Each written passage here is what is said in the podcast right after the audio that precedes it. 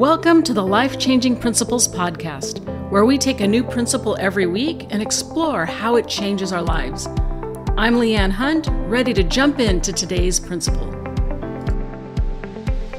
Today's principle is you're always in the messy middle of a goal.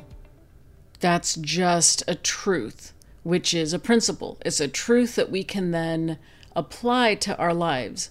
If that's true, what does that mean about my goals and my goal journals? Let's talk about that for a minute.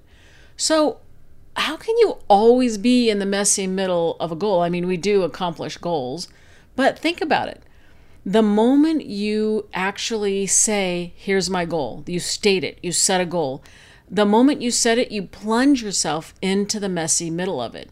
You're not exactly sure how it's going to go. You don't know exactly what steps you need to get there. And you might even know what steps you need to get there, but executing them is always going to bring some surprises. So as soon as you start the goal, you're in the messy middle, which means now I have a goal, I'm in the messy middle. So, when do we actually get out of the goal? When we finish it and we declare victory over this goal, yes, that means the goal's all done. We're not in the messy middle anymore because it's finished. So, really, the whole time you're in the messy middle. So let's talk about why we care about that and what it looks like to handle the messy middle of a goal, and what it looks like to handle the messy middle of a goal journal. When I was a kid, they used to have this commercial where this owl would take a Tootsie Pop with a little Tootsie Roll in the middle of it, and he would start licking it. And the question was, how many licks does it take to get to the middle of a Tootsie Pop? One, two, three, and then he would crunch it, and the world will never know. How many pivots does it take to get to the end of a goal? The world will never know until you take action and just start. That's the way our goals work. I have a goal journal that's guiding me through how to create and write a goal journal handbook that I want to create, the project that I'm working on right now. In that journal, I have three separate pages for onboarding interns that I want to work with for copywriting, authoring, and designing. What's really interesting about those pages is how they came about. They each started in unique ways. One of them came from a Facebook post that I saw, another from my desire to have a co author, and another from a random message I had received from a friend. On each of the three different pages, I wrote down the process for what it took to get that person on board. Each of them started with a request. Maybe I messaged them or emailed them and said, Hey, what do you think? Are you interested in working together? In that moment when I made the request, I had no clue how it was going to work out. I didn't know what the next step was, if they actually said yes, they wanted to work together. I didn't know what project exactly they'd be working on. I didn't know what their expertise was and how we'd be working together. And so I just had the first step of what I wanted to do, which was reach out to them. I didn't have all of the rest of the steps laid out because they're interns and volunteers. I didn't know how much they knew, I didn't know what kind of software they used, and I didn't know what they were interested in. And so I stepped into this a little bit blind, not knowing how it was going to turn out. When you look at my finished goal pages, you'll see a page with eight or 10 steps of what it took to get this person on board. It seems like a neat, tidy package, like, oh, just do these 10 things and they're going to be on board. But I had no clue at the beginning how it was going to work out when I first sent my request, I would wait sometimes days for their reply, and it felt uneasy, it felt vulnerable, and it felt uncertain. I didn't know how it was going to turn out because I was in the messy middle of it.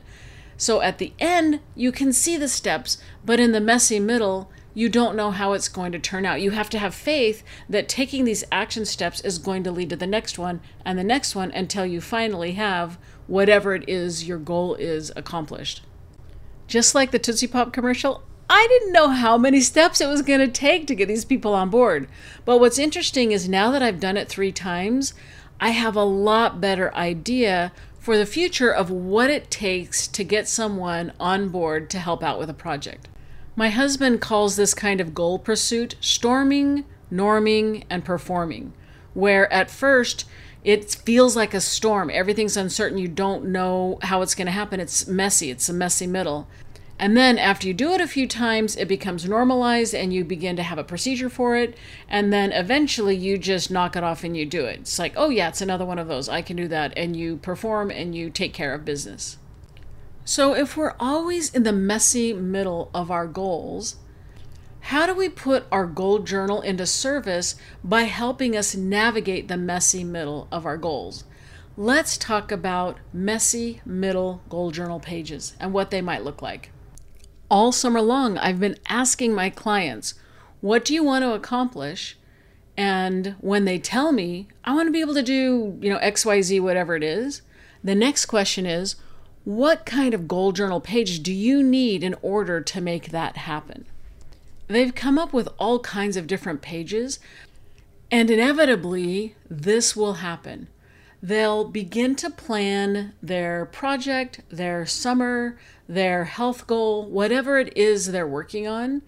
And they'll want to see all the way till the end because that's what we do when we plan. We're, we're going toward a specific goal, and so they want to plan the whole goal. But they know that their plan isn't going to go according to plan, so how do you take this paper plan and wrangle with it in a goal journal? This is how you do it. It's the second principle we're talking about today called the next page principle. You do the next page. That's how you handle it in a goal journal. What's the next page going to be? I don't know. You ask yourself, what page do I need to actually make this happen next?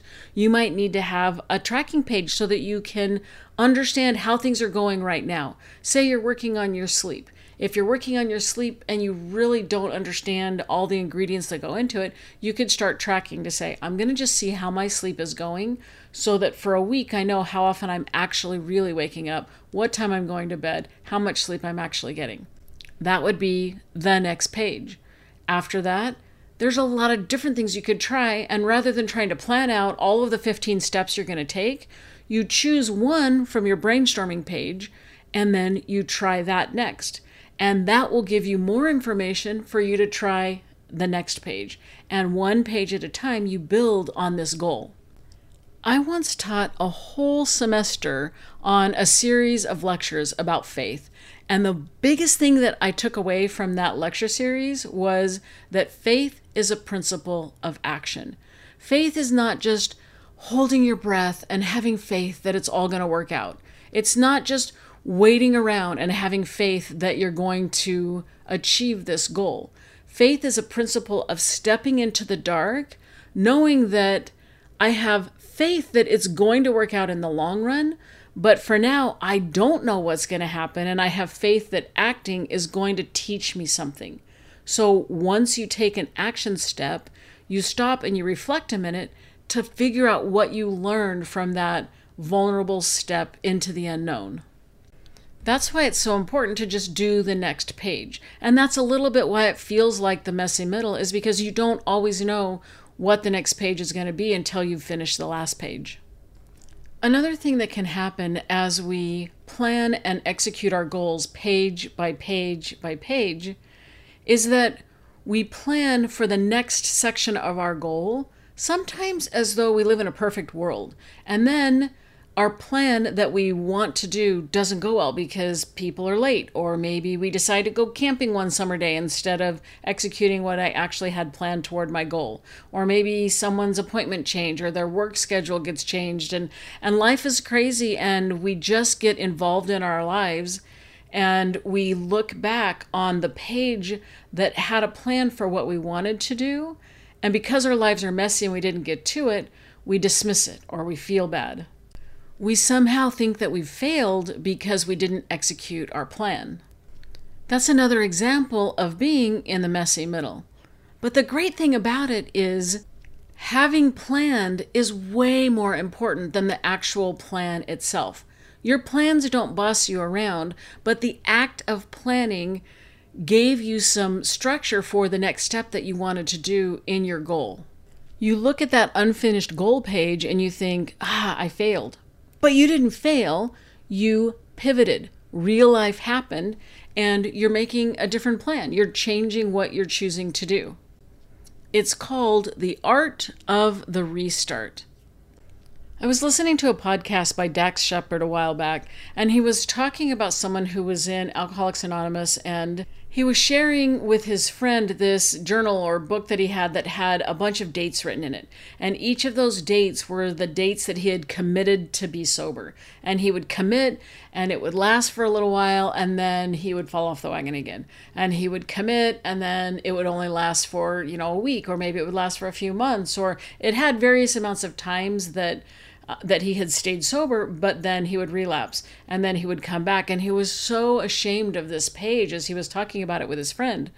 But from the friend's perspective, he was impressed. He was like, Look at how many times you've committed to become sober. This is a work in progress, and you look really committed to do this. This is important to you, I can tell. Totally changed the guy's perspective. When I think about the art of the restart, I think about how I used to keep journals.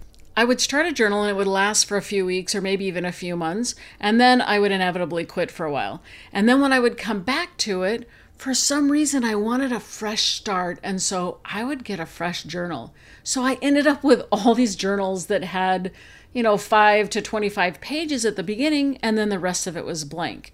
Eventually, I ended up cutting out the pages punching holes in them, gathering them into one notebook so that I had one journal. The art of the restart doesn't mean you have to go get a new journal and that it has to be fresh and pretty and new and blank and flawless. When you fail a goal miserably, or you set down your goals in your goal journal for months at a time and then you pick it back up, it's really easy to restart. The art of the restart is to just go to the very next page. When you just start on the next page, that does leave an interesting problem that a lot of my clients are running into. So let's say you start a goal and then you get partway through and you change your mind, or life gets in the way and you just decide this isn't the one you're going to work on anymore and you've only gotten partway through. What do you do with an unfinished page like that? That's part of what makes our goals and our goal journals messy. There's a lot of things that you can do to declare a goal finished or a goal page finished. For the goal itself, you can spend just a minute checking in and ask yourself what went well with this part of the goal, what didn't go well, and what did I learn? You finish by asking yourself, Do I want to work on this goal anymore? And the answer is no. Now the goal is done. Simple as that. And what do you do with those messy half finished pages? There's a lot of things that you can do. One is you can color in the corner of the page so that it's really easy to tell when you're flipping through that a corner that's all colored in means that page is done. You don't go back and look at that page anymore. You can actually cut off the corner so that you know, oh, this is really easy to flip through. I'm not going to get interrupted by pages that are completed. You can put a check mark of some kind. You can actually just put a big X across the page saying, yeah, this didn't work out. This page itself, the way I created it, or maybe this part of the goal, just put a big X across the page. You can also declare it done. On the page, you can declare it done by putting a check mark in the top. You can put a big done box across it. You can create some kind of an icon like a check mark or a diamond saying, This experience added to my treasure of life experiences. You can also put at the bottom of the page or off to the side if there's room what you learned from engaging with the goal in this way on this page. You can also summarize your results. Even if you failed miserably, you can write down a summary of what you did accomplish as you were moving toward this part of the goal before you got interrupted by life. As you declare a messy page done, there's really two parts to doing it. One part is the mental part, where you check in, you adjust, you decide that you're not going to work on this goal anymore, and you just declare it done. And we need to give ourselves permission to stop halfway if a goal isn't serving us anymore. We need to give, while we're at it, permission to do things out of order. We need to give ourselves permission to to miss a day or permission to attack our goals as a project girl instead of consistent girl or permission to flit from project to project or to be slow and steady if that's how we actually want to do it. We need to give ourselves permission to attack our goals the way we want to do it and to stop something that we thought was going to work if it's not serving us anymore. This permission giving is really a principle unto itself. Permission empowers. Permission puts you back in charge. We have permission to do what we want with a half done goal or a goal page. You do what works for you. The second element to declaring something done is a visual element, where on the page itself, you need to be able to instantly recognize that that page is just there because it was a part of your process you can go back later and reflect on it if you want to, but you're no longer actively engaging with it, and it needs to be visually designated as I'm done with this page. Whether it's cutting off that corner, marking the corner, having a big check mark, whatever it is that helps you see, I'm done with this page. This is not something I'm going to look at and actively be working on anymore. To summarize these three principles, number one, you're always in the messy middle of a goal. The moment you set a goal, boom, you're in the messy middle of it because you don't know how it's going to turn out. The second principle is the next page principle. The way we handle this messy middle is we do the next step. We create the next page in our journal, we do the next thing that we can do. And the last principle is permission to declare a page or a piece of a goal complete, or even a whole goal itself, complete whether or not you finished it. Permission to do what serves you.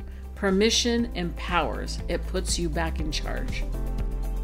Thanks for being here and taking a little time out of your busy life for personal development. I applaud you for that.